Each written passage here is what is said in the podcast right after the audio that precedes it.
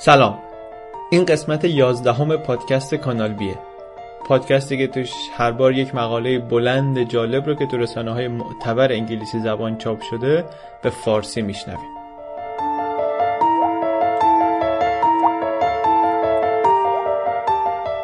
برف فضای بین درخت‌ها رو میشکافت و یه دیوار بلند دو طبقه سفیدی با صدای ویژ مهیب به سرعت میومد پایین. صدایی که تو کوه پیچیده صدای کریس رادولفه که جیغ میزنه بهمن آلیس، بهمن. دقیقاً همون چیزی که این 16 نفر اسکیباز و اسنوبوردباز حرفه‌ای دنبالش آمده بودن، یعنی برف تازه و نرم و پودری شده بود بلای جونشون. یه جایی اون بالاها یه تیکه زمین صاف بود که مثل آذرخشی که نقشش بیفته روی زمین کوه رو برش زده بود. یه تخته 60 متری با ضخامت 1 متر از کوه جدا کرده بود و بقیه کار رو نیروی جاذبه خودش کرد. مقاله‌ای که توی این قسمت پادکست کانال بی تعریف می‌کنیم رو جان برانچ در وبسایت نیویورک تایمز نوشته سال 2012 با عنوان سنوفال.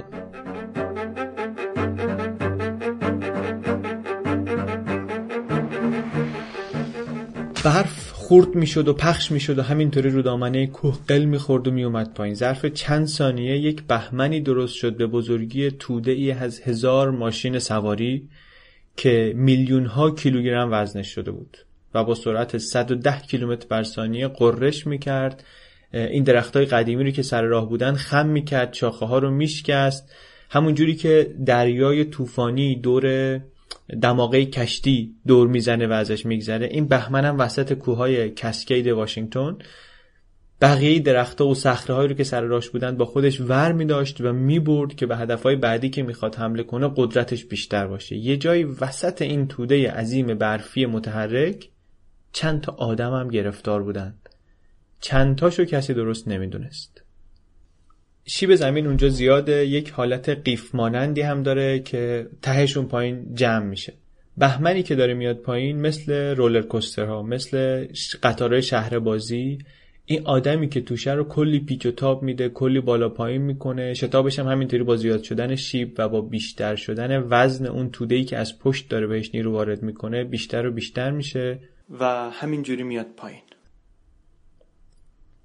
آلیس سوکستاد یه اسکیباز حرفه‌ایه که کوله پشتی مجهز و حرفه‌ای پشتشه، یه ایربگ هم داره، کیسه هوا هم داره. بهمن داشت میومد که بگیرتش که این نخی کنار سینه‌ش رو کشید و ایربگ رو باز کرد و قبل از این که بتونه بفهمه که این بالش اصلا باز شده دور سرش یا نشده، بهمن کوبیدش زمین.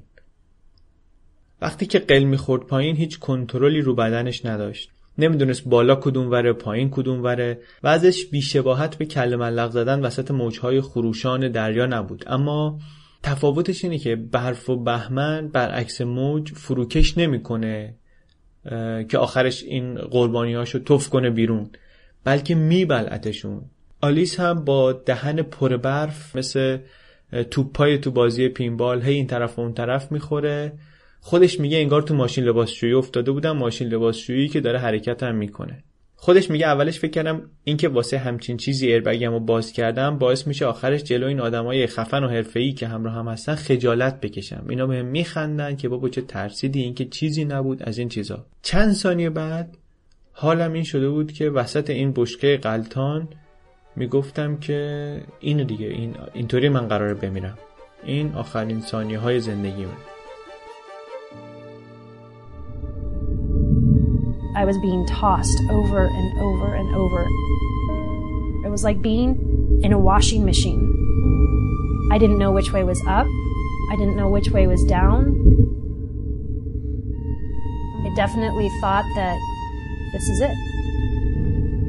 برف در حال حرکت یه حالت مایعی داره، مثل گدازه‌های آتشفشان. اما همین که وای میسه درجا یخ میزنه و جامد میشه. یخ بستن آنی این توده برفی که تا چند ثانیه پیش پودر و برف تازه و اینا بوده باعث میشه که بدن این دختره یا هر کس دیگه که اونجا گیر کرده توی همون پوزیشنی که موقع ایستادن توده از حرکت داره ثابت بمونه. آلیس از دوره‌های ایمنی که رفته بوده، دوره‌های آمادگی برای بهمن و اینا که رفته بوده، اینو میدونسته که اگه دستشو از برف بیاره بیرون شانس این که بعداً پیداش کنن زیاد میشه، چون ممکنه تو اون سطح یخی که دورشو میگیره یه شکافی ایجاد کنه و بعد مثلا تیم نجات، تیم کمک وقتی میان ببیننش. اینو هم میدونه که یه کار دیگه که کمکش میکنه اینه که دستشو بگیره جلو دهنش که یه خورده هوای گرم واسه تنفس خودش درست کنه، یه مثلا کیسه هوا با دستاش درست کنه. اگه این کارو نکنه همون نفس اولش یخ میزنه و جلوش دیوار یخی درست میکنه و همون ممکنه کارشو بسازه. توی این فکراست که بالاخره بهمن میرسه به یه جای صاف و میایسته و پخش میشه و همه چیزایی رو که با خودش آورده تبدیل میکنه به یه پیله یخی. چیزی که این پایین شکل گرفته تای دره یک سطح تقریبا نفوذناپذیر یخیه به بزرگی یه زمین فوتبال که وسط یه سری کوههای بلند و پر از برف دست نخورده جا گرفته. آلیس مومیایی شده، تاقباز افتاده اونجا. البته سر و ته شده، عینکش افتاده، حلقه پیرسینگ دماغش از جا در اومده، سینه‌ش زیر وزن برف داره له میشه، یکی از پاهاش هنوز به اسکی وصله، اون یکی اسکیش در اومده و اون پاهاش که وصله رو به خاطر همین نمیتونه تکون بده، سرش رو هم نمیتونه بیاره بالا چون سرش تو یخ گیر کرده. اما چشاش بازه و جلوی چشمش بازه و آسمون رو میتونه ببینه. روی صورتش هم فقط یه کمی برف تازه و شل بوده از خوششانسی. یه دستش از برف بیرونه، با یه حرکت برف پاک‌کنی سعی میکنه که برف از رو دهنش بزنه کنار، بعد میاد برف رو سینه‌ش رو هم هل بده کنار که اینا بدتر میان رو صورتش و بعد دیگه حبس میشه اون زیر و حالت تنگناهراسی بهش دست میده و یه خورده وحشت میکنه که ممکنه که هیچ راه فراری از این دیگه نداشته باشن. بعد به خودش میگه آروم باش، راحت نفس بکش، کمک میرسه. و تازه اون موقع است که متوجه میشه که توی کوه سکوت مطلقه.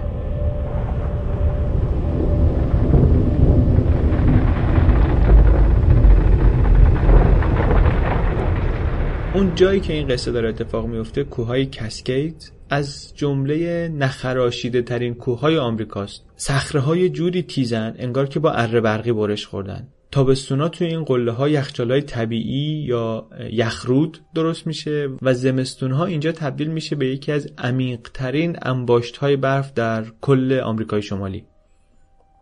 بالای کوههای کابوی یه منطقه‌ایه که از همه کوه‌های اطراف بلندتره، یه نمای 360 درجه عالی هم داره، بیشتر شبیه یال میمونه تا قله، یه چند متری عرض داره. محلی‌ها بهش میگن کابوی ریج، کوهان مثلا، یا خط الرأس. یه طرف این که شیب خیلی تندی داره یه منطقه اسکیه که هر زمستون 400,000 نفر بازدید کننده داره و خیلی محبوب اونها.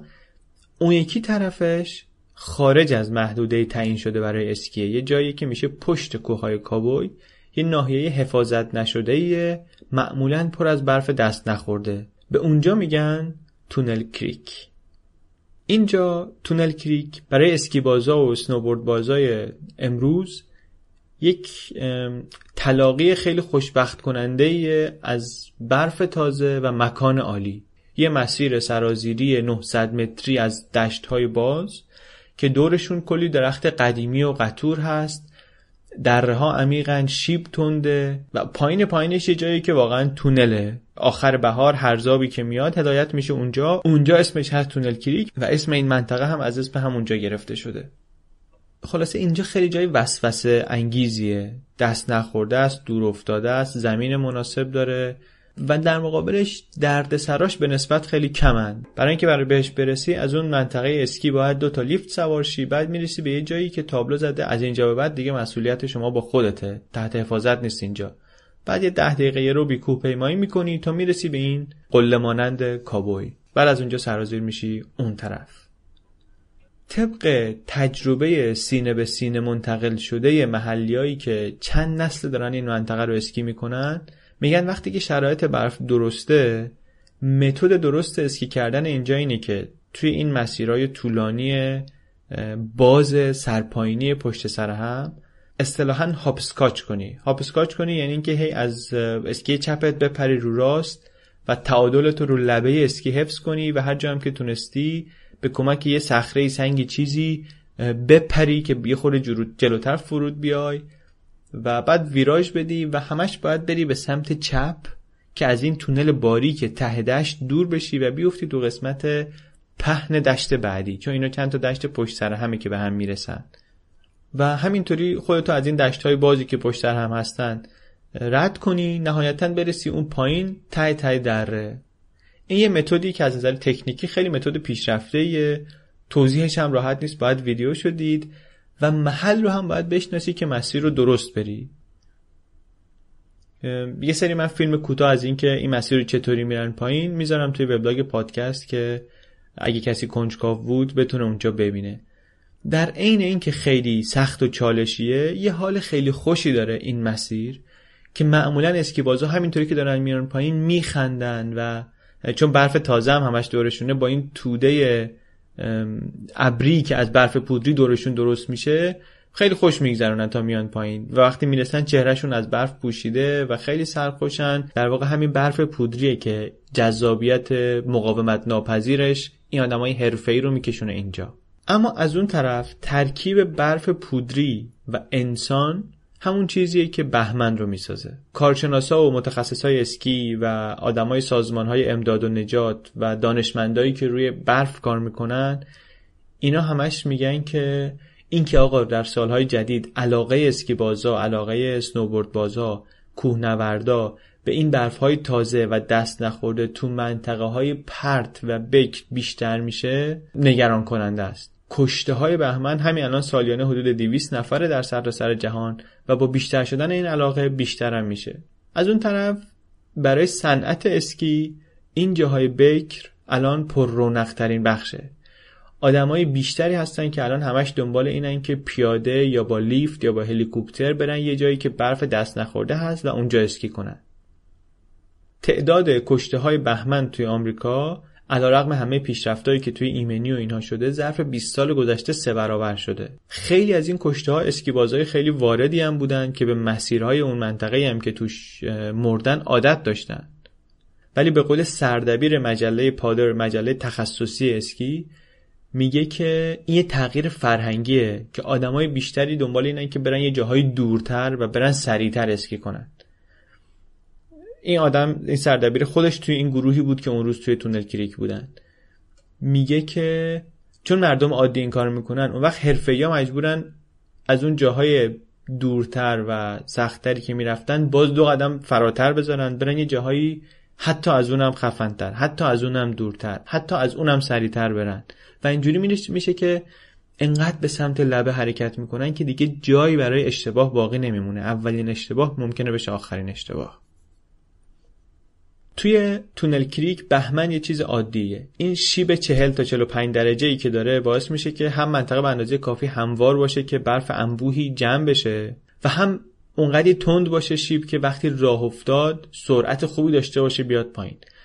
اختلاف ارتفاع هم بین اول و آخرش زیاده و باعث میشه که اختلاف دما زیاد باشه. در حالی که پایین مثلا برفاب داریم، اون بالا برف پنبه‌ای هست. تغییر دما، تابش آفتاب، بارندگی، رطوبت، همه اینا میتونن که ترکیب کریستال‌های برف رو توی لایه‌های متعدد روی هم اومده تغییر بدن و چون که این منطقه توی ناحیه حفاظت شده پیست نیست، روش هم ارزیابی مداوم انجام نمیشه، مثلا شرایطش رو مرتب نمیان چک کنن. به خاطر مجموع این شرایط، اختلاف ارتفاع زیاد، ناپایداری آب و هوا و اینها، خیلی از اسکی‌بازای قهار و کارکشته محلی هم حتی به این تونل کریک با ترس و حیرت نگاه میکنن. اما یه چیزی رو تقریبا همشون روش اتفاق نظر دارن که اگه شما به هر دلیلی خواستی، گیر دادی، خواستی بری اینو اسکی کنی بیای پایین، کاری که باید میکنی باید همون روشی باشه که گفتیم و باید که متمایل به چپ بیای پایین.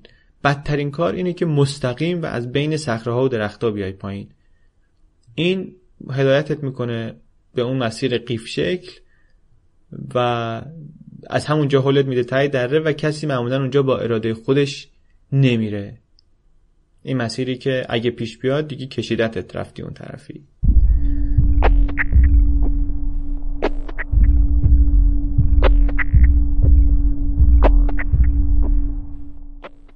کریس رادولف مدیر بازاریابی این پارک زمستانیه که گفتیم یک طرف این کوه هست. اسم این پارک هست استیونز پاس و خیلی جای محبوبیه. کریس یه مرد جوان 30 ساله است، خیلی پر انرژی، خیلی پر جنب و جوش. این از یه روز قبل از این حادثه شروع میکنه به زدن مخ یه سری از اسکیبازای خیلی حرفه‌ای و یه تعدادی از دوستان خیلی نزدیکش و یه تعدادی از خبرنگارا و رسانه‌ای‌های صنعت اسکی که جمع شدن اونجا که آقا بیایم بریم تونل کریک فردا. مثل خیلی ایده های خوب دیگه، ایده اولیه برنامه اون روز هم یه شبی توی بار مطرح شد. شنبه غروب، در حالی که هنوز داره 3 سانت در ساعت تقریبا برف میاد، اینا تو بار نشستن و نگاه میکنن بیرون و میگن که آره فردا صبح مثلا حدود 70 سانت برف تازه اومده روی اون برفای کهنه‌ای که 2 هفته پیش اومده و صفر شده بوده و این دیگه خیلی خبر خوبیه برای اسکیبازایی که اینجا جمع شدن. رادولف در 7 سال گذشته تلاش خیلی زیادی کرده به عنوان مدیر بازاریابی استیونز پاس که اینجا رو از یه پیست ناشناخته تبدیلش کنه به جایی که اسمش بیفته سر زبونا. همش خبرنگارهای اسکی نویس، فیلمسازای این ژانر، آدمایی که اسم و رسمی دارن بین علاقه‌مندای اسکی، اینا رو برمی‌داره میبره اینجا، میبره به جاهای دست نخورده اطراف منطقه، اینا رو بهشون نشون میده و اونا هم در مقابل اینو میارن تو فیلمشون، تو گزارششون، یه چهره کول و باحالی هم داره و در نهایت این برای این منطقه، برای این پارک زمستونی یه چهره خیلی جذابی درست کرده. یه آدمی هم هست که خودش اینطوری بزرگ شده، پدر مادرش خیلی اوتگوینگ و خیلی فعال بودن، از بچگی همش کمپینگ، اسکی با خانواده، این طرف اون طرف. خودش درس خونده، آدم باهوش و خیلی خلاقی هم هست و وقتی که مثلا برای این کار اپلای کرده، تو درخواست کارش یه فیلم از خودش گرفته در حال اسکی کردن و کوهنوردی و اون تو حرف میزنه و از خودش میگه و این فیلم رو برداشت گذاشت توی پاکت و فرستادش به عنوان تقاضای کار. یه بسته پاپکورن هم باهاش فرستاد برای کسی که داره فیلمو میبینه که مثلا اینو میبینی سرگرم بشی، کارو بهش دادن.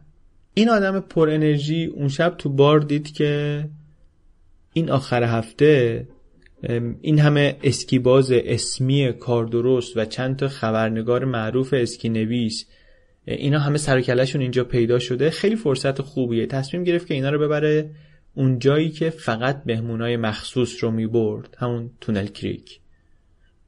خیلی از این آدما اون شنبه شب توی اون بار فاگی گاگل آفتابی شدن. بین اینها آلیس هم بود، اون دختری که چند دقیقه پیش وضعش رو شرح دادیم. این یه خانومی 33 ساله، قبلا قهرمان فری راید ورلد تور بوده، توی دنیای حرفه‌ای اسکی آدم معروفیه.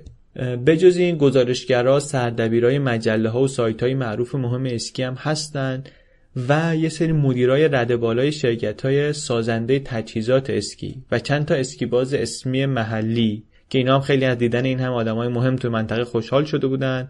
اینا هم بعضیاشون تو دنیای اسکی آزاد اسم و رسمی دارن. خیلی جمع عمیق و سنگین و قدری از آدمای مهم دنیای اسکی اونجا خلاصه جمع شده بودن. حلقه وصل کننده همه اینا رادولف بود. توی بار یکی گفتش که آقا با تونل کریک یک شنبه ظهر چطوری؟ دیگه دعوت‌ها در گوشی و SMS بین یه گروه خیلی خیلی محدود و خاصی از آدما پخش شد و قرار گذاشتن واسه فردا صبح ساعت 11. رادولف هم فردا صبح جلسه داشت، گفت دیگه تا 11 حتما جلسه‌ام تموم شده، میتونم برم. یه عکاسی که اون شب رفت برای مجله‌اش از پیست اسکی در شب عکس بگیره، میگه من وقتی رفتم بیرون تا بالای سینم تا زیر گردنم تو برف بود، یعنی انقدر برف تازه نشسته بود. این پارک جای اقامت برای مهمونا نداره، پارکینگایی داره که اینا این ماشینای کمپینگو میذارن توش و توش میتونن بمونن. کم کم توی همون پارکینگ یه آتیشی درست کردن، یه تعدادی از اینایی که قرار شده فردا برن تونل کریک دور اون آتیش جمع میشن، یه کمی آبجو میخورن، بعد یکی میرن سر جاشون و میخوابن، در حالی که ماشیناشون انگار زیر یه لحافی از برف داره مدفون میشه. در حالی که اینا توی جای گرم و نرمشون خوابیدن، این بیرون داره همینطوری برف میباره. هر یه دونه برفی که میاد به وزن برف روی مسیر و به عمق برف مسیر اضافه میکنه. یه اسکیباز ممکنه که فرق بین 1,000,000 دونه برف کمتر و بیشتر رو هم نفهمه، اما همین دونه ها یه دونش ممکنه برای به حرکت در آوردن کوه کافی باشه.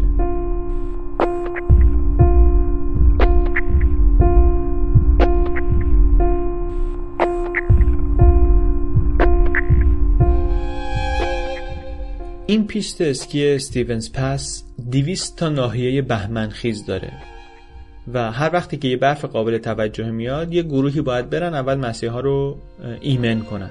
اولا اون مسئولین پیشبینی بهمن یه گزارش ارزیابی کاملی از منطقه میدن، بعد 10-12 نفر مأمور کلوپشتی‌هاشون رو پر میکنن از یه سری محلولای انفجاری توی یه بسته‌های شبیه این دینامیتایی که توی تاموجری مثلا نشون میده. بعد اینا با لیفت میرن بالا، بالاترین جای کوه، بعد تو تیمای 2 نفره میرن توی این برف تازه، با بدنشون راهو میشکافن میرن جلو تا میرسن به قله، بعد رو به سمت مسیر اسکی که مردم میخوان بیان و پشت به تونل کریک پخش میشن رو پهنه کوه تا این بالکن مانندای خطرناک و کریستالی که با برف تازه درست شده رو تخریب کنن. بعد این دینامیتا رو در میارن، زامنشون رو میکشن، پرتشون میکنن رو مسیر سرازیری روبرو و صدای انفجار و موجهای عظیم برف که بدون اینکه خطری برای کسی داشته باشه روی این پیست خالی پخش میشه و میریزه پایین و اینطوری مسیر برای هزاران اسکیبازی که میخوان در طول روز بیان اینجا اسکی کنن امن میشه.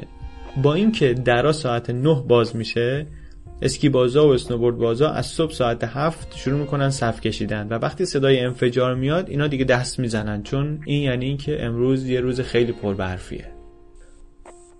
رادولف صبح که بیدار میشه خیلی هیجان زده است که میخواد این آدما رو ببره تونل کریک، یه جایی که مهموناشو برای شواف میبره معمولاً.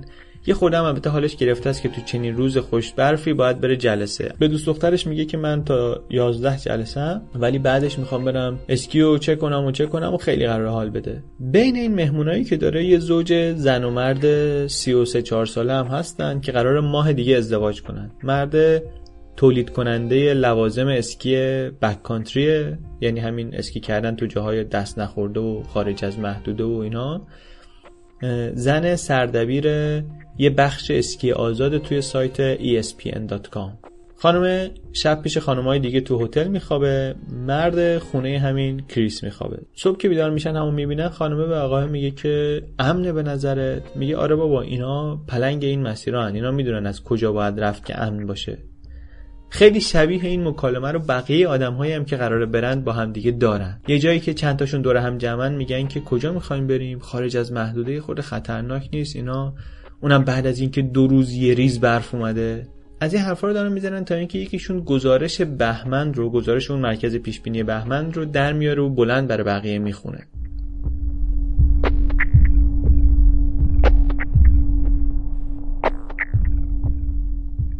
مارک مور، هواشناس ارشد و مدیر یه مرکز بزرگ هواشناسی توی این منطقه، کسیه که شنبه بعد از ظهر گزارش هواشناسی رو تهیه کرده. یه آدم جا افتاده 63-4 ساله است که موهای خاکستری کم پشتش رو یه دومسبی ریزی کار کرده.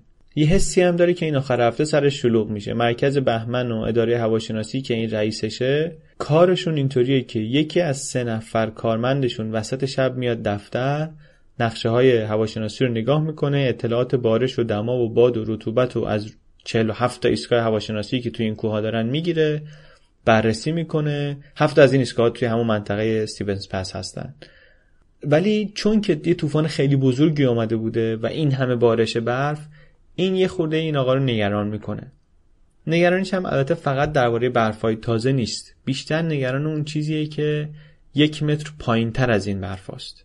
1 لایه نازکی از فراست، کریستالی معادل شبنم که وقتی که چند شب متوالی سرد بیبارش داشته باشی درست میشه و این تبدیل میشه به یه سطح یخی شکننده که وقتی که با میکروسکوپ نگاش کنی مثل الماس میدرخشه. بعد وقتی که بعد از شکل گرفتن این لایه برف سنگین بیاد و بشینه روش، مخصوصا روی شیب زیاد، این مثل سرسره عمل میکنه. معمولا 1 کم بارون یا 1 خورده دمای بالای صفر این لایه رو آب میکنه و تبدیلش میکنه به برف و خطرش از بین میره. اما 5 روز خشک سرد بین 3 تا 7 فوریه اون سال یه لایه درخشانی از این چیزی که بهش میگن هور درست کرده و وقتی که این آخر هفته میرسه این لایه دیگه زیر برف سنگین تازه گم شده و کسی نمیبینتش و طبیعتاً کسی هم به فکرش نیست، به جز مور. البته مور توضیح میده که این برف انباشت ها هیچ وقت ایستا نیستن، حتی اگه مدفون شده باشن دائم دارن تغییر میکنن. تغییرات دما، رطوبت، باد، اینا همه میتونه یه توده بی‌آزار مدفون شده رو تبدیل بکنه به یه خطر مرگبار یا برعکس. بعضی وقتا همین خودش میتونه باعث بهمن بشه. اما نکته اینه که بهمنایی که طبیعی به وجود میان معمولا کسی رو نمیکشن، میان و میرن. بیشتر آسیب‌های جانی مال بهمنایین که با تحریک آدمیزاد درست میشن و معمولا کسی که باعث بهمن میشه خودش هم قربانیش میشه. مور میگه هر اسکیبازی، هر کسی که میزنه به کوه، ساختار این سنوپک ها رو، برف انباشت ها رو یه تغییری میده، حتی اگه خودش ندونه. مور اون روز برای اون سمت کوه که پارک استیونز پاس بود، خطر بهمن رو بالا ارزیابی کرد. برای سمت مخالفش، جایی که تونل کریک هست، نوشت که خطر قابل ملاحظه است. شرایط خطرناک بهمن، احتمال ایجاد بهمن‌های ساخته شده به تحریک انسان، خطر قابل ملاحظه. این اصطلاح قابل ملاحظه یه خورده‌ای برای اسکیبازان نامفهومه، یه منطقه خاکستری اصطلاحاً. یعنی ممکنه هیچی نباشه، ولی اگه یه چیزی باشه دیگه ترتیب کار داده است. بعدش تو گزارش شرح میده که یک شنبه دما میاد پایین و خطر این بهمن‌های انسانساز کماکان پابرجا میمونه و آفتاب بعد از ظهر هم خطر رو مخصوصاً توی جبهه جنوبی کوه بیشتر میکنه. حالا این گزارش دست این آدما، دست یه آدمی به اسم استیفتر، و این میگه که تصویرش دقیق تو ذهنمه، فنجون قهوه دستمه، این ایمیل رو میبینم، بلند میخونمش برای همه که نوشته خطر قابل ملاحظه است، بعد یه بار دیگه میخونم. میگه که خودم به اندازه کافی تجربه دارم که بدونم وقتی این همه برف تازه نشسته روی برف قدیمی یخ زده احتمال خطر هست. و همینطوری که دارم به این فکر میکنم یهو جیم جک رو میبینم و میگم که اگه یه نفر باشه که بتونه کمکم کنه اینجا، این جیم جکه. میدوام سمت لیفت که با جیم جک مشورت کنم.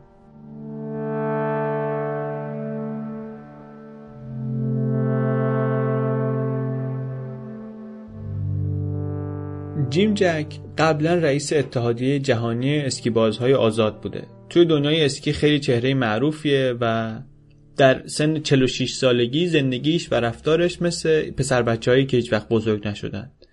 خیلی کاریزماتیکه، خیلی فارق الباله، خیلی حالت علی بیغم داره و اسکیبازا و اسنوبورد بازایی که سنشون معمولا نصف اینه همه عاشقشن. زمستونا دور دنیا سفر میکنه و مردم همه رو دعوت میکنه و تشویق میکنه به ماجراجویی، به امتحان کردن راههای جدید، اسکی کردنهای مسیر عجیب غریب و تا قبل از یه حادثه‌ای و مصدومیتی که باعث بشه از مسابقه دادن کلاً بکشه کنار. وقتی که رو پیست بود تو مسابقه، از روی فرم اسکی کردن بیخیال و سرخوشانه از دور میشناختنش. حادثه هم که داشت این بود که ناجور فرود اومد رو زانوش و زانوش کوبیده شد تو صورتش و یه سری از استخوان‌های تو صورتش خورد شد که اثرش رو هم الان با دست زدن کنار چشش میشه حس کرد. از این مجلس گرمکنای مهمونی‌ها هم هست، از اینا که یه علاقه عجیبی داره که تو مهمونی‌ها لخشه بره تو برف بدوه. تو ویدیوهای تبلیغاتی بازی کرده، از جمله توی یه ویدیوی تبلیغاتی برای شهر خودشون که یه شهریه که آلمانی تبار داره. تو اون ویدیو مثلا لدرهوزن پوشیده، از این شلوارک چرمیایی که تو باواریا میپوشن مردو، و یه خورده دلغک بازی در میاره. یه کافه معروفی اونجا اسم این آدمو گذاشته روی یه ساندویچ مرغ کبابی تندی که مثلا جزء ثابت منوشه. محل زندگیش هم یه کلبه‌ایه که با دوست دخترش تیفانی اینا سال‌هاست اونجا زندگی میکنن. زندگی خیلی سرخوشی هم دارن. ایوون خونم پر از انواع اسکی، وسایل اسکی. ماشینش هم یه وانتیه که تو 10 سال گذشته باهاش 350,000 کیلومتر رفته.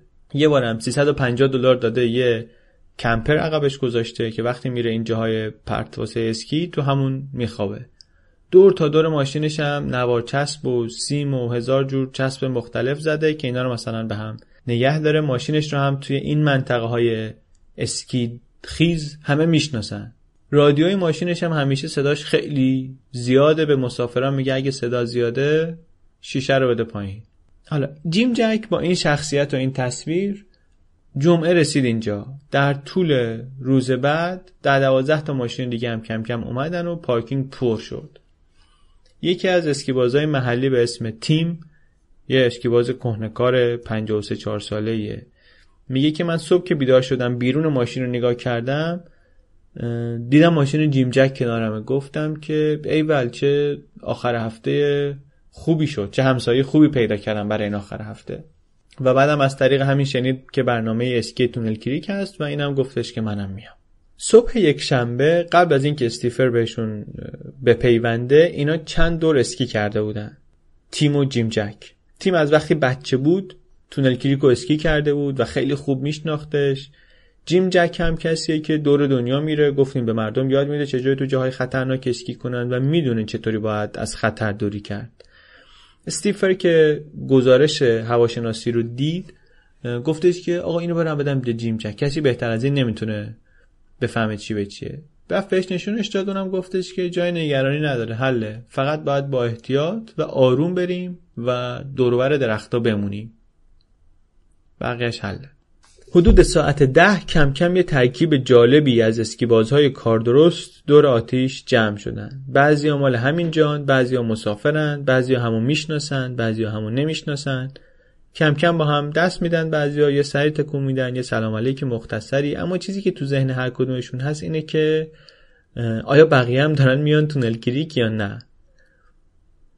حتی اینو مطمئن نیستن که آیا همشون جمع شدن که یه آدم مشترک رو ببینن یا اینکه با آدمای مختلف اینجا قرار دارن. کسی هم چیزی نمیگه که ضایع نشه. یکی از این مدیر فروش‌های تجهیزات هم یه مدل جدید اسکی آورده، به جیم جک میگه بیا اینا رو امتحان کن ببین چطوره. این میره و اونو میاره و این شروع میکنه اسکی‌ها رو پوشیدن و کم کم تعدادشون زیاد میشه و یکی میاد که قهرمان سابق اسکی آزاده، یکی توی همین منطقه مربی اسکی، یکی سردبیر یه سایت ورزشیه. میانگین سنشون هم دور و بر 40 سال. از دور که این گروه رو ببینی، از شکل رفتارشون و از لباس پوشیدنشون معلومه که سطحشون کلاً با بقیه آدمای دور و بر فرق میکنه. اما تعداد یه خورده از اونی که این دو نفری که ایدهشو داده بودن تو ذهنشون بود بیشتر شده الان. از اون طرف البته خیالشون راحته که با این که اینا همه رو نمیشناسن، ولی اونایی رو که میشناسن میدونن که خب اینا این کارن و این اعتماد رو هم بهشون دارن که اینا انقدر حواسشون هست که اگه کسی این کار نیست با خودشون نیارنش. خلاصه ساعت 11:30 بالاخره جلسه تموم میشه و رادولف میاد بیرون و معذرت خواهی میکنه بابت تاخیرش. همون اولش هم سایز گروهو که میبینه یه خورده جا میخوره، اما خودشو نمیبازه و میگه خیلی خوب آماده شیم بریم. سوار بالابر میشن. اونایی که با این بالابر میرن بالا پیاده میشن، از همونجا سرازیر میشن از یه مسیر باریک و صخره‌ای به سمت پایین، توی همون سمت استیونز پاس. مونتا اینا که می‌خواستن برن تونل کریک با اینکه همونجا پیاده میشن، اما در جهت مخالف اینا باید برن به یه مسیر فراخ‌تر.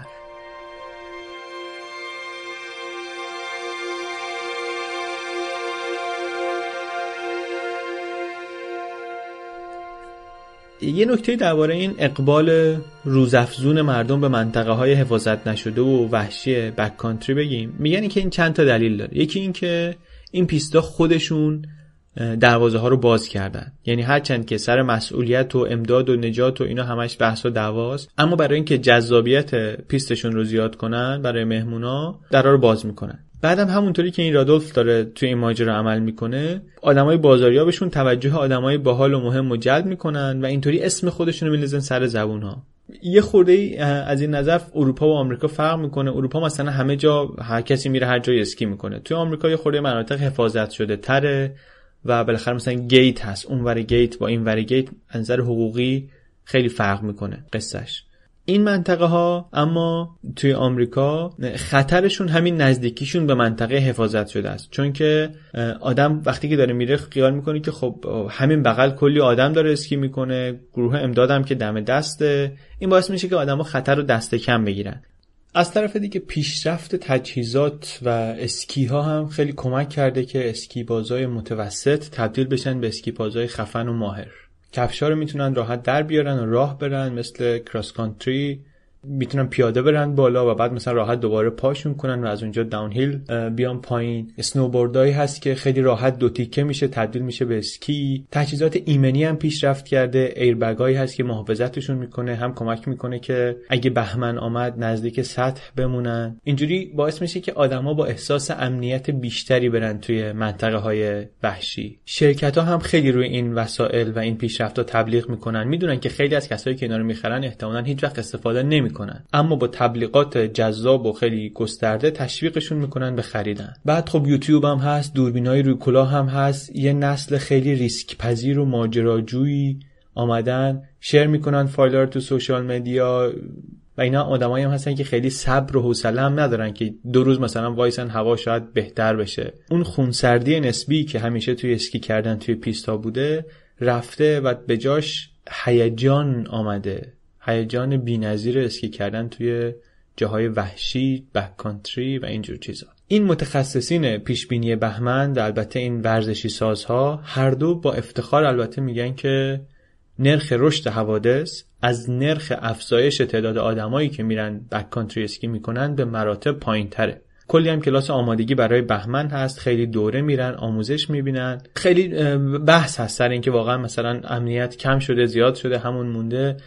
البته باز منطقه به منطقه هم فرق میکنه. یه جاهایی مثل یوتا هست که آدما واقعا آموزش دیده نیستن و تا مثلا برف تازه میبینن یاد اون صحنه‌ای میافتن که تو فیلم‌ها و تو مجله‌ها و تو یوتیوب دیدن، میخوان بزنن به دل کوه. حالا اینا رسیدن اون بالا، از بالا بر پیاده شدن، اسکی‌ها و اسنوبورد‌ها رو در آوردن و از یه راه باریکی که کنارشونه میرن لای درخت‌ها و میرن میافتن توی مسیری به سمت قله. چند قدم میرسن که میرسن به تابلوی اخطار، مرز منطقه اسکی.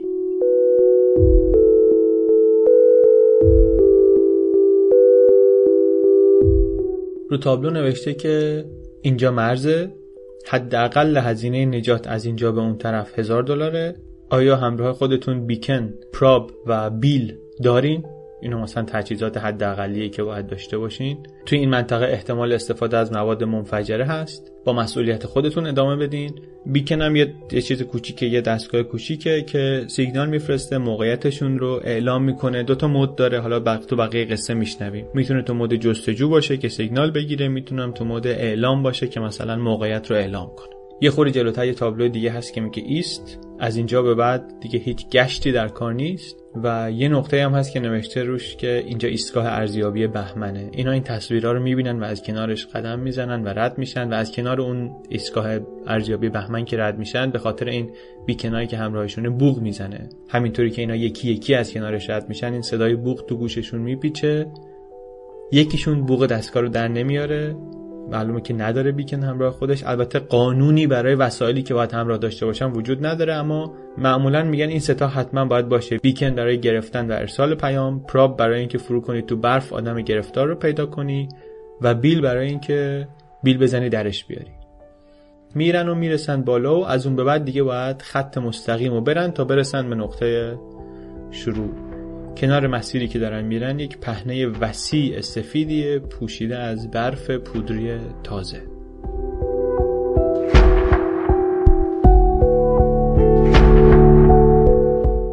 شونزده نفرن، هرچند که اون موقع کسی به ذهنش نرسید که بشموره. بین 29 تا 53 سال. باد نمیاد، ساعت 11:50.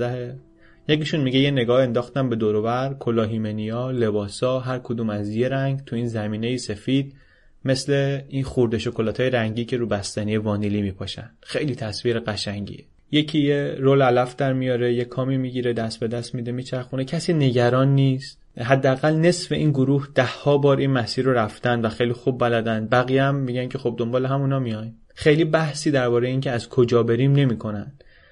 چند نفری با هم میگن که بچسبیم به این کناره چپ مسیر، نریم تا ته دشت و بعد بخوایم اونجا گردش به چپ کنیم چون اونجا سخت نمیشه، از همین بالا بچسبیم به چپ. یکی از محلیهای کهنه‌کار میگه چیزی که اینجا بهش بدنامه اینه که مثل دامه. اگه آدمی که بالا سرته یه کوچولو از خارج از مسیری که باید بره اون وقت شرایط برای اون پایین پایا بد و خطرناک میشه، وگرنه شیبش یا مثلا صخره‌هاش خیلی چیزای عجیب و غریبی نیستن.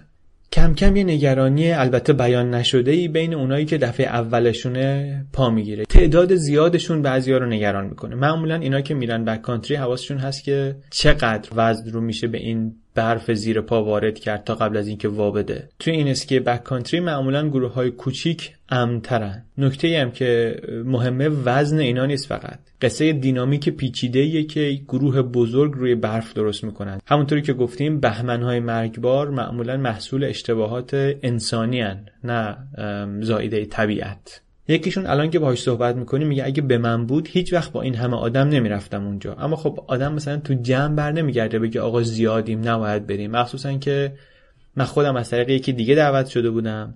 بعدش هم نمیخوام از کارت جنسیتم استفاده کنم، ولی ما 2 زن بودیم 14 مرد. من نمیخواستم که اون زن نقنقوه باشم که مثلا برنامه رو کنسل میکنه. اینه که چیزی نگفتم. بعضیای دیگه هم یه حرفایی داشتن که حرفشون رو میخورن. یکیشون میگه که همه چی خیلی سریع اتفاق افتاد، از اون لحظه‌ای که کریس از جلسه آمد بیرون و گفتش که بریم تا وقتی که ما رسیدیم اون بالا انقدر تند گذشت که من اصلا نفهمیدم چی شد.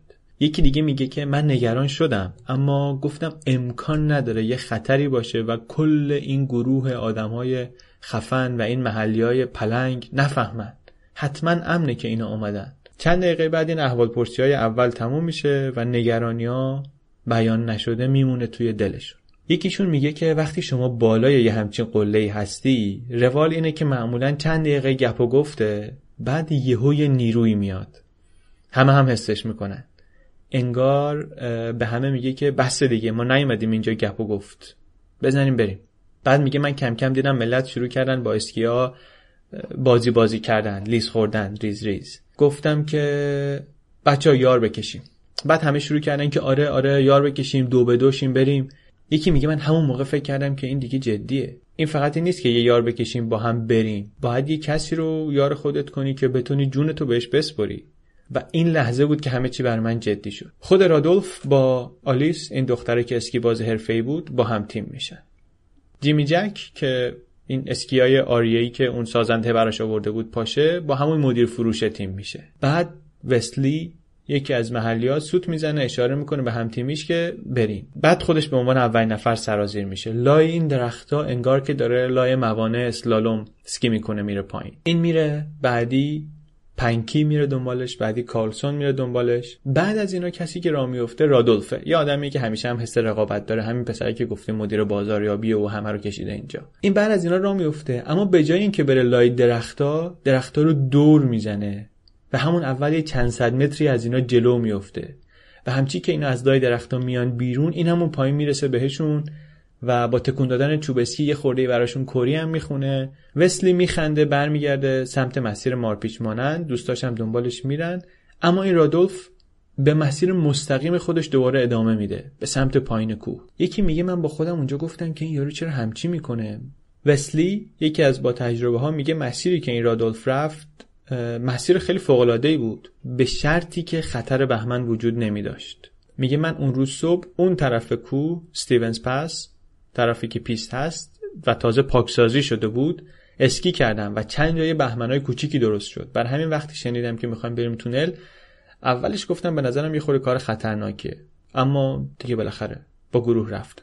این ستایی که اول اومدن خلاصه مسیرشون رو ادامه میدن و یه خورده هم متعجبن که چرا این به جای این مسیر امن رفت سراغ مسیر خطرناک مستقیم، تا اینکه میرسن به یه جایی که دیگه آدمای اون بالا رو نمیبینن و بعد یه چیزی میبینن که همونجا متوقفشون میکنه.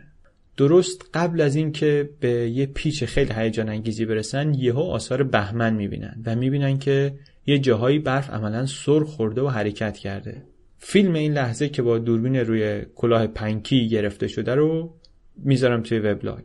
فیلمش هست. یه خورده نگران میشن و تصمیم میگیرن که بیشتر برن به سمت چپ که از این محوطه‌های باز دشت مانند دور بشن. یه کمی میرن، دوباره آثار بهمن میبینن. این بار نزدیک درختا. There's that hole, that's all gone right below us. This is like a 6-foot drop off. Yeah.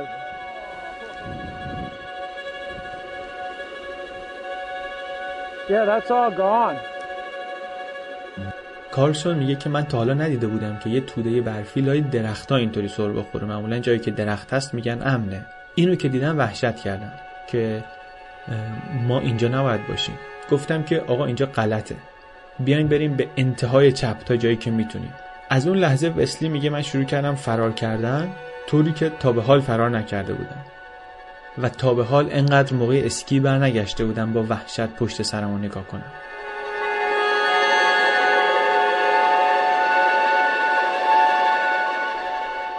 رادولف بالاخره رو لبه کناری دشت بالایی وای میسه. بقیه هم که دنبال این اومده بودن داشتن همون مسیر رو می اومدن پایین. ارین یکی از این دخترایی که گفتیم اولش هم نامطمئن بود و گفتش که نمیخواستم نقنقو باشم و اینا، این صحنه ها رو که میبینه تصمیم میگیره دنبال اینها نره. این یه آدمیه که قبلا بارها تونل کریک رو اسکی کرده تا اینکه یه بار سال 2002 5 تا از دوستاش توی بهمن اینجا گیر افتادن. البته تلفات جانی نداشتن، ولی از اون موقع این ترسیده و دیگه نیومده. الان که صحبت میکنه میگه که رادولف از اون آدماییه که خیلی دربند دستورالعمل‌های ایمنیه. شرایط برف، هوا، رطوبت، همه چی رو مثل یه حیوان بو میکشه و میسنجه. و من وقتی که همراهشون شدم یک ثانیه هم فکر نکردم که داریم این سمتی میایم. وقتی راه افتادم با اینا فکر کردم داریم میریم اون بالا که بریم اونور کوه اسکی کنیم. این صحنه ها رو که میبینه اون بالا تصمیم میگیره به جای اینکه دنبال بقیه بره راهش رو جدا کنه و بره به سمت راست و اصلا از اینجا دور شه. بعضی از اینایی که نمیشناختنش خیال کردن که این از ایناست که تازه کاره و به بک کانتری عادت نداره و مثلا جا زده، اما این در واقع در یک وحشت آگاهانه ای بود و نهایتا تنهایی از گروه جدا شد و خیلی زودم از دیدرس اینها خارج شد. میگه که من از وقتی 3 سالم بود میومدم اینجا. اون روز برای اولین بار یهو احساس کردم که اینجا کنترل اوضاع دست من نیست. میدیدم که این همشون آدمای خیلی ورزشکار، خیلی باهوش، خیلی این کاره، حرفه‌ای، با انگیزه، مجهز، اما یه چیزی تو سرم بود که میخواستم بهشون بگم نرین، اما نگفتم و فرار کردم. رادولف و بقیه که الان میشن 12 نفر، 3 نفر که جلوتر رفتن، این دخترم که جدا شده، مسیر سرازیری رو ادامه میدن. یکیشون به اسم کاستیلو میگه که رادولف که رفت من برگشتم به دختری که کنارم بود گفتم که مگان تو برو پشت این درخته که بپیچی میبینیش. برگشت گفت من مگان نیستم، من آلیسم. نمیشناختن همدیگه رو، فراموش، دو تا دختر رو با هم قاطی کرده بود. بعد که رفت من حرکتش رو دیدم و دور زدناش رو دیدم، یادم افتاد که من این حرکات رو میشناسم، اینا رو توی مسابقات دیدم، از رو حرکاتش شناختمش. اینم سر میخوره و میره و یه مسیری نزدیک همون مسیر رادولف رو دنبال میکنه و میرم پایین. این الان دومین نفر تو صف و میگه که وقتی رسیدیم به جایی که درختچه‌های چند صد ساله بود من گفتم دیگه این نشونه اینه که اینجا خیلی جای امنیه. میره کنار همون درخت‌ها وای میسه، بقیه هم یکی یکی میرسن و دور و بر همونجا متوقف میشن. یکیشون میره پشت درخت، یکی میره جلوی درخت، یکی میره تو فضای باز، هر کی به تشخیص خودش که کجا امن‌تره. اما کمابیش همه همونجا روی یه خط تقریبا افقی، تا اینکه تیم اون 53 ساله‌ایه که با جیم جک گفتیم شب همسایه بود، از لای این درخت‌ها سر میخوره، میاد از کنار اینا رد میشه، از وسطشون در واقع رد میشه، مسیر افقی رو ادامه میده، میره به سمت جنگل. این از اون محلیایی که اسکی کردن تو تونل رو از باباش یاد گرفته و اینو میدونه که هر چی بری پایین‌تر رفتن به کنارها سخت‌تر میشه، برای همین بالا میپیچه. میگه وقتی من از کنار اینا رد شدم با خودم گفتم که اینجا جای وایسادن نیست، اونم با این همه آدم، اینا نباید اینجا وایسن. اما چیزی به اینا نگفتم، درست نمیشناختمشون، نمیخواستم که مثلا یه کار ضایعی بکنم و آشغال بازی در بیارم. اینه که من اونوری رفتم، پشت سری منم دنبالم اومد. یک سری عکس و نقشه خیلی خیلی خوب که توضیح میده این مسیرا رو من میذارم باز بعدن توی وبلاگ، دیدن اونا خیلی جالبه. بعد از اینکه این پادکست رو گوش کردی اونا رو هم ببینید.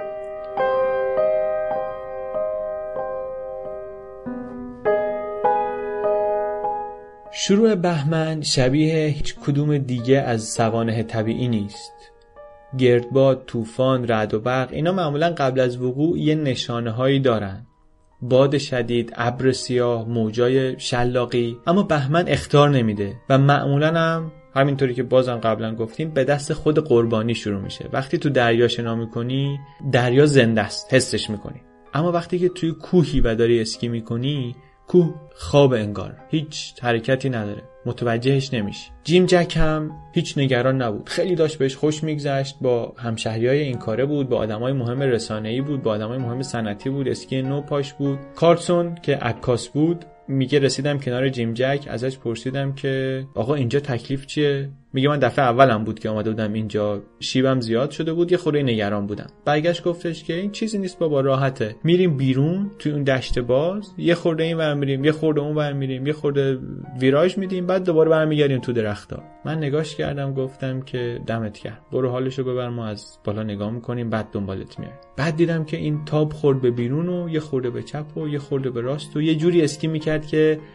مردم تو پیاده رو قدم میزنن، خیلی بیخیال و راحت. بعدش هم پشت این درختا غیب شد.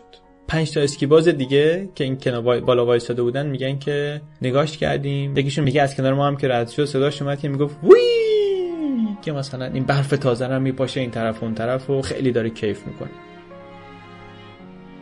بعد یهو بی هوا برف عوض شد. انگار بالای سر جیم جک برف آزاد شده از کوه رها شد، افتاد دنبالش و بعدم از دید خارج شد. همه البته این صحنه رو ندیدن. اونایی هم که دیدن توی دید پیرامونیشون دیدن، از کنار دیدن و درست نفهمیدن چی شده. چند ثانیه سکوت شد. بعد منتظر شدن که یه صدایی، سرنخی، چیزی بشنون، اما سکوت مطلق. بعد از چند ثانیه یکیشون گفت اونجا رو. خیلی پایین‌تر یه درختی رو نشون داد که الان دیگه فقط نوکش از برف بیرون بود. گفت من دیدم درخت تکون خورد، یه چیزی خورد بهش و لرزوندش و دیدم که برف پخش شد تو هوا دور و برش.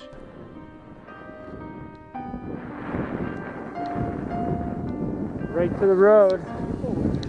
Huh? Is that a ski pole? Where? Yeah, that's a ski pole. What's that?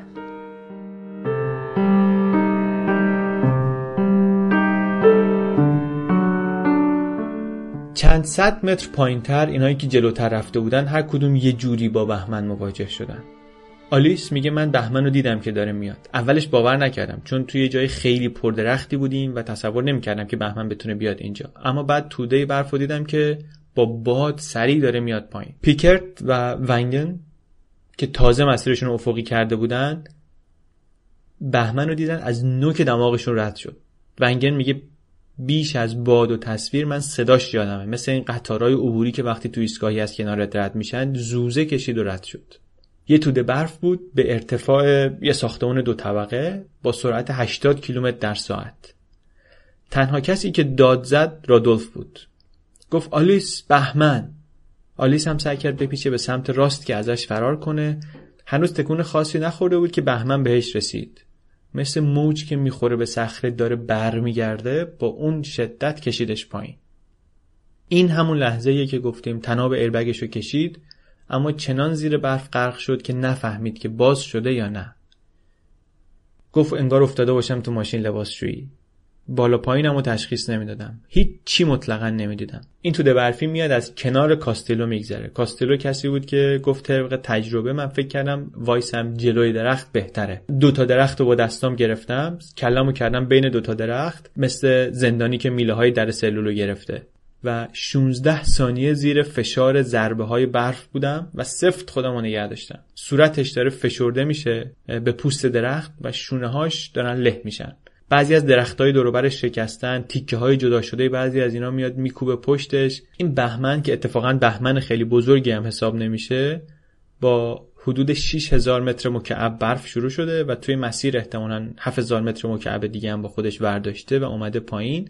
وزنش اون پایین یه چیزی شده نزدیک 5000 تن. درختایی که کاستلو با دست بغل کرده بود هر کدومشونو خیلی پیچ و تاب خوردن و خم شدن، ولی سر پا موندن. کم کم احساس کرد که بوران خوابیده و یواش سرشو بلند کرد و بعد ایستاد. دوربین روی سرش نشون میده که تا 13 ثانیه بعدم برف همینطوری کنارش و زیر پاش سر میخوره میره پایین. کم البته. صدایی هم میاد، صدای ترق و تروق چوب درختاست. بعد برمیگرده پشت سرشو نگاه میکنه. اون بالا جایی که 1 دقیقه پیش 3 نفر ایستاده بودن الان هیچ کس نیست. نمیدونه بهمن کی شروع شده، نمیدونه با چی شروع شده، نمیدونه تا چقدر پایین رفته. تنها چیزی که میدونه اینه که بالای سرش قبلا 10-12 نفر داشتن میومدن پایین و اینکه از اینجا تا پایین مسیر 700 متر فاصله ارتفاعی هنوز و کم کم وحشت میگیرتش. شروع میکنه اسم یارشو صدا کردن، هرچی صدا میکنه جز سکوت چیزی نمیشنوه. بعد بیکنش رو در میاره، میذاره رو حالت جستجو، رو حالت دریافت که سیگنال رو از اینایی که احتمالاً مدفون شدن بگیره و خودش دیگه سیگنالی نفرسته. بعد به خودش میگه که من نباید اینجا باشم، چون هیچ معلوم نیست که چی ممکنه از اون بالا بیاد پایین. هنوز برف کمی روانه و منم بیکنم الان روی حالتی که اگه مدفون بشم دیگه کسی نمیتونه واقعا پیدام کنه و تو فکره که از این دره‌ای که الان توشه در بیاد. اون سمت این دره ونگن و پیکرت هم بیکنشون رو گذاشتن تو حالت جستجو، هرچند اونا هم کسی رو نمیبینن و نمیدونن سر بقیه چی اومده. پیکرت میگه من اونجا با خودم گفتم اگر کسی توی این برفا باشه زمانش داره تموم میشه. شانس زنده موندن آدم مدفون بعد از یک ربع میرسه به 40% و بعد از نیم ساعت میشه 25%.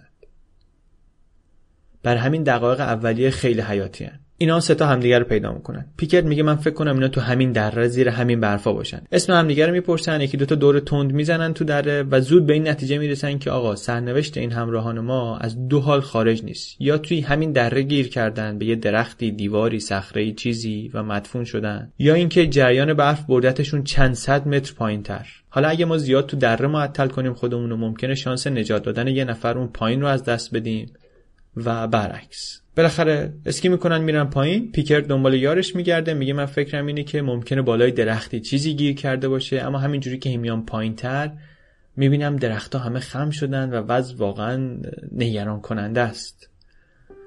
تا اینکه تو مسیر یه جاهایی اسکیای جیم جک رو میبینم که گیر کرده بالای یه درخت 3-4 متری. اینجا 7 دقیقه بعد از بهمنه و کاستلو در حالی که اسکیای دوستش روی دوششه زنگ میزنه به 911. اون بالا 5 تا اسکی بازی که قرار بوده دنبال جیم جک برن تصویر خیلی گنگی از اتفاقات این پایین دارن.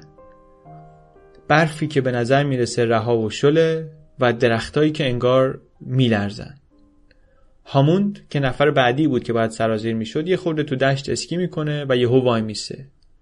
میگه که دیدم که اون برف پنبه‌ای یهو تموم شد و جلوم یه دفعه به اندازه 2 متر میرفت پایین و سطح زمین از اون برف پنبه‌ای و تازه تبدیل میشد به یه سطح یخزده آبی مانند از همین یه قدم جلوتر. بعد میگه رفتم به سمت درخت‌ها، دیگه تا جایی که چشم کار میکرد همین بود. میگه وقتی رسیدم این لبه تازه فهمیدم چی شده. از همونجا داد میزنه به بقیه که برین رو حالت جستجو. بعد اینا میان پایین، هر کی اینو میبینه دادش میره هوا و از همونجایی که شون تلفن در میاره و زنگ میزنن به جیم جک. بقیه هم شروع میکنن گرفتن آدمای دیگه، هیچکس جواب نمیده. بعد یکی از دخترها زنگ میزنه به 911. اینا هنوز گروهی که پایین بودن پیدا نکردن. دوباره گزارش اتفاق رو میده، خیلی محکم و خیلی بهتر از اون اولیه حرف میزنه، خیلی خوب توضیح میده که کجا هستن، چی شده و کم کم خبر تو محوطه میپیچه. ساعت 12:19 دروازه بالای پیست رو که میاد به سمت تونل کریک میبندن. الان این گروهی که نیم ساعت پیش همه کنار هم وایساده بودن بینشون 900 متر اختلاف ارتفاع هست و هیچ کس هم نمیدونه که چند تاشون زیر برفن. یه نفر میمونه اون بالا که دنبال جیم جک بگرده، چون احتمالش کمه ولی به هر حال ممکنه که همون بالاهای جایی گیر کرده باشه. بقیه راه میافتن به سمت پایین و تو مسیر با این بیکنا میگردن ببینن سیگنالی هست یا نه. اونی که بالا مونده کارسونه. میگه شروع کردم با خودم حرف زدن. جیم اینجایی، الان زیر پای منی، کجایی؟ منم که تو رو پیدا میکنم. میگه همینطوری بلند حرف میزدم که هم خورده استرسمو کنترل کنم، همین که گفتم شاید واقعا بشنوه. همش هم تو سرم اینه که آخرش این منم که باید بیل بزنم و درش بیارم، چون تو ذهن من اینه که همین بالاست. اون پایینیا میرن تا میرسن به پایین دره. اونجا دیوارای صخره‌ای کوه 6 متر ارتفاعشونه، یه طوری که تابستونا که برف آب میشه همه این قندیلا، دیوارای یخی تبدیل میشن به آبشارهای فوق‌العاده قشنگ. وحشت اونجا کم کم زیاد میشه. کم کم متوجه میشن که ما داریم دنبال این دوستا و همراهامون میگردیم و هی تو ذهنشون این تصویرها بازسازی میشه و دارن عظمت بهمنی رو که هنوز تو مسیرش هستن متوجه میشن. بعد از چند دقیقه کارلسون هم داد میزنه که منم میام پایین. با این دره و مسیری که من اینجا میبینم هیچ کی این بالا نمونده. اینا میان پایین تا میرسن به یه جایی که یه تلی از برف تازه بوده. هیچ به نظر نمیرسه که این برف مال چند دقیقه پیش باشه. همون جایی که شون یه چوب اسکی میبینه که از زمین زده بیرون. فیلم این صحنه رو هم داریم و میشه دید. چوبو میبینن، بیکن رو در میارن، 50 قدم میرن به سمت بالای این تله برف. سیگنال هی قوی‌تر میشه و دیگه مطمئن میشن که یکی این زیره. دو تا دستکش هم پیدا میکنن. پنکی میگه که من با خودم گفتم اگه یکی داره برای جون خودش میجنگه حتما باید دستکش هم دستش باشه. اینکه دستکش‌ها جداست نشونه خیلی بدیه. بعد مارک دستکش‌ها رو دیدم، فهمیدم که مال جیم جکه. 1 دقیقه طول کشید این ور اون ور کردنشون تا اینکه دیگه این بیپ بیپ دستگاه خیلی قوی شد و دیگه تبدیل شد به یه بوق ممتد، یعنی که دیگه احتمالاً روش وایسادین. میگه بیل اولو که زدم خورد به بازوش. 2 نفری شروع کردیم بیل زدن، صورتشو دیدیم، چشا باز بود، نفس نمیکشه. یکی شروع کرد نفس مصنوعی دادن، اون یکی تلاش میکنه تنش رو پیدا کنه، اما پایین صورت رو که میکندم تنی در کار نیست. بعد دوروبر رو کندن، دیدن که مثل توپ گله شده تو خودش، تن و پاهاش اومده بالای سرش. چند تا نفس بهش دادم ولی انگار خونی تو تنش نیست. کلاهی سرش نیست، کاپشنش کشیده شده رو سرش، کولش هم باهاش نیست. اومدم سینه‌ش رو فشار بدم برای احیا، دیدم که هیچ چی انگار تو این بدن نیست، یعنی اگه زور بزنم از هم میپاشه. میگه ما آدمای قوی هستیم، اما از جیم جک هیچ چی نمونده بود. دستشو کشیدم بالا، خیلی شلوول بود، عین حوله شده بود. اون یکی دستو کشیدم، پا رو کشیدم، بدن خالی بود، هیچ چی به هیچ چی وصل نبود. له بیکنش رو خاموش کردن، خوابوندنش روی برف، چشماشو بستن، زنگ زدن 911 و خبر دادن. تلفنشو در آوردن، تلفن سالم بود، 2 تا پیغام از دوست دخترش داشت که کجایی، خوبی.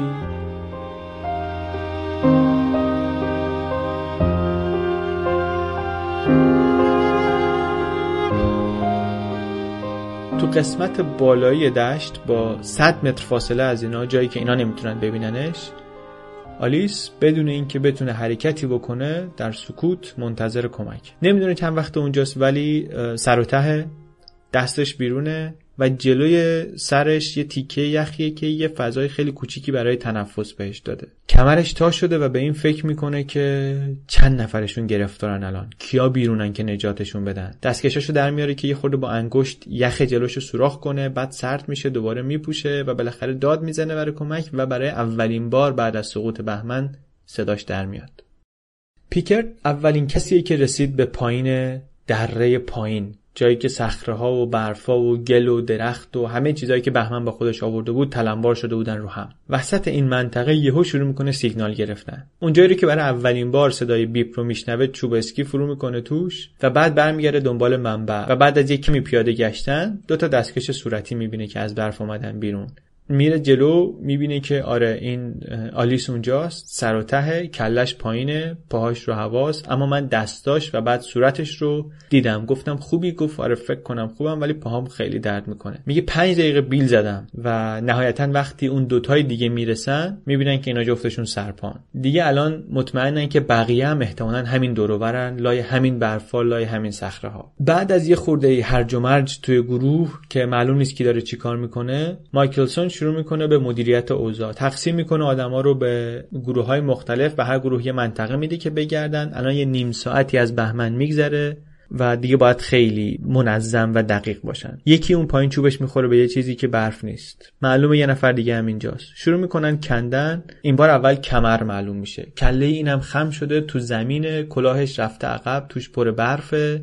دست و پاش از جا در رفتن کج و کلن و سرشو که برمیگردونن ببینن که میشه CPR داد یا نه میبینن که سرده. تمام این مدت این هم توی چند قدمی آلیس مدفون بوده ولی احتمالاً این خیلی زود تموم کرده. همین جوری یکی دیگه هم پیدا میشه و بیل میزنن و میکنن که درش بیارن. بیل زدن هم مثل برف بارو کردن از جلو خونه نیست. تیکه های بزرگ و سفت یخ سر راهه که انگار با چسب چسبوندنشون به هم دیگه مثل بتون شده. یکی میخراشه و میتراشه، چند دقیقه بعد خسته میشه میره کنار، دو نفر باید برفا رو بزنن کنار، تمیز کنن، بعد دوباره از سر نو. خلاصه انقدر این کارو تکرار میکنن تا میرسن به قربانی کریس رادولف. در آوردن این خیلی سخته. صورتش تو زمین توی قاب یخ زده چسبیده، کاملا هم کبوده. چند دقیقه طول میکشه تا بتونن پاشو که خیلی عمیق تو برف فرو رفته در بیارن و نهایتاً بکشنش بیرون. ساعت 12:40 آلیس زنگ میزنه به 911، گزارش وضعیت میده. اونا هم از اون ور هی تشویقش میکنن که ادامه بدین، بیشتر بگردین، بیشتر بکنین. امداد داره میاد تو راه. میگه که هلیکوپتر فرستادین؟ میگن نه، به خاطر خطر بهمن هلیکوپتر نمیپره. دیگه اینا مجبور میشن خودشون کمک‌های اولیه رو ادامه بدن. نیم ساعتی CPR میکنن و دیگه بعد همه قبول میکنن که اینم مرده، کارش نمیشه کرد. اونایی هم که چند متر بالاترن و روی برنان مشغول CPRن بعد از نیم ساعت میپذیرن که مرده. کم کم چند تا اسکیباز دیگه هم سر و کلهشون پیدا میشه اما خبری از نیروی امداد نیست. ارین، همون دختری که بالای مسیر وقتی دیده بود اینا دارن از کجا میرن و چیکار میکنن، اینا ازشون جدا شده بودم، برمیگرده و دوباره این پایین به این بقایای لشکر شکست خورده ملحق میشه و این کسی بود که محلی بود و همه رو میشناخت. میگه که وقتی داشتن تن رادولف رو میکشیدن بیرون سرشو گرفته بودم رو پام و میگفتم که این رادولفه، این شهسوار سپاه استیونز پسه. خیلی پسر محبوبی بود. تیفانی، دوست دختر جیم جک، نشسته توی یه باری تو شهر. حرف این میشه که اینا رفتن تونل کریک. یکی برمیگرده میگه که شنیدم اونجا بهمن اومده. بارتندر داره یه قصه تعریف میکنه. تیفانی میگه که منم میخوام مثلا مؤدب باشم، قصهشو قطع نکنم، اما دیگه از وقتی یکی گفته بهمن دلم داره از جا در میاد. نوشیدنیمو سری دادم پایین چون احساس کردم که لازمش دارم. ناهارمو گفتم برام جعبه کردن و اومدم پایین پیست و آسانسور گرفتم و رفتم بالا و انگار کندترین آسانسور جهان هستی رو سوار شدم. تو راه میگی یه دوستی رو دیدم که تا منو دید اومد دستمو گرفت و یه حالت همدردی و دلداری و اینا و من فهمیدم که خبرای بدی اون بالا منتظرمه. رسیدم بالا به اتاق کمک‌های اولیه، دیدم که دوست دختر رادولفم اونجاست. تمام صبح اسکی کرده و اونم سر نهار بوده که بهش خبر رسیده که بهمن اومده و اومده این بالا که ببینه چه خبره. اومده بالا دیده که اینو بیسیم به دستا دارن هی این ور اون ور میرن، پچ میکنن و نهایتا بهش میگن که رادولف مرده. و همون لحظه‌ای که اینو بهش میگن، لحظه‌ای که تیفانی از در میاد تو. زن برنان از اون طرف تعریف میکنه که من رئیس حفاظت رو دیدم، بهش گفتم کسی هم توریش شده؟ گفت آره. گفتم کسی هم کشته شده؟ گفت آره.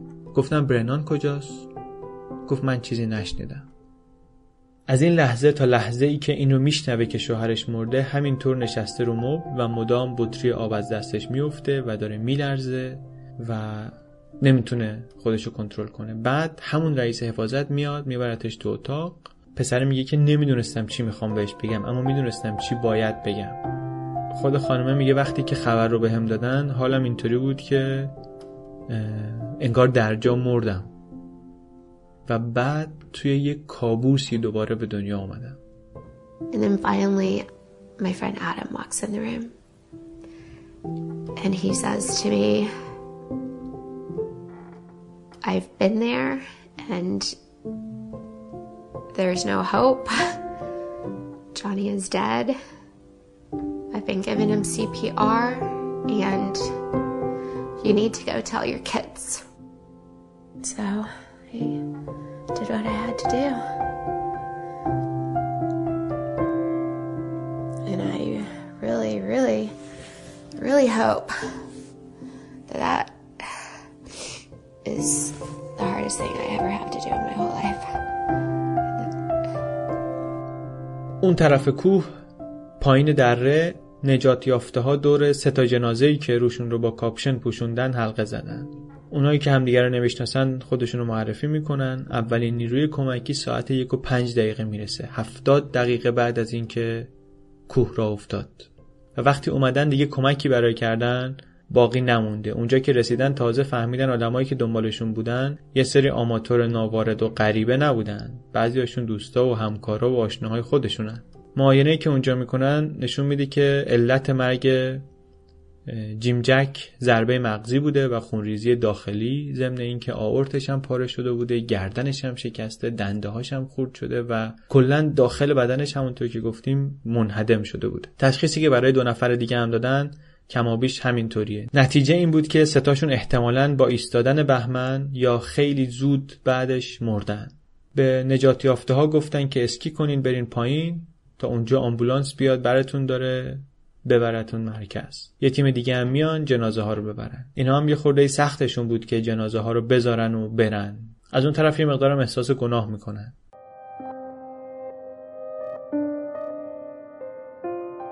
معروفه که میگن بهمن فقط اونهایی رو که زیرش میمونن نمیکشه، جون دیگرانی رو هم میگیره. هر کسی از این لحظه شروع میکنه فکر کردن که تقصیر خودش توی این واقعه چی بوده. محلی‌ها فکر میکنن شاید این که خواستن یه سری بچه معروف غریبه رو ببرن اینجا نشونشون بدن کارشون رو به اینجا کشونده. بعضیا یاد اون گزارش مرکز هواشناسی میفتن که شاید به اندازه کافی جدی نگرفتنش یا درست تفسیرش نکردن. بعضیا یاد اون علامت‌های ایست که سر راه رد کردن میفتن، یا حتی اینکه اگر بعد از بهمن وقتشون اون بالا تلف نمی‌کردن و زودتر میومدن پایین شاید میتونستن آدمای بیشتری رو نجات بدن.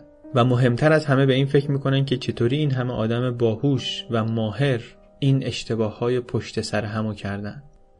این حادثه نه مرگبارترین بهمن اون سال در آمریکا بود، نه پرتلفات‌ترین حادثه در تاریخ تونل کریک، اما یه صحنه‌ها و آیین‌هایی هست که آخر همه حوادث اینطوری تکرار میشه. صحنه‌های چشم نوازی هم نیستن. جیم جک رو با پتو و تناب به شکل کمابیش معقولی گذاشتن توی عرابه که بیارنش پایین، اما وقتی رسیدن به بدنهای برنان و رادولف گفتن که واسه بردن اینا راه تمیز و راحتی وجود نداره. تناب پیچیدن و از همونجا کشون کشون بردنشون پایین.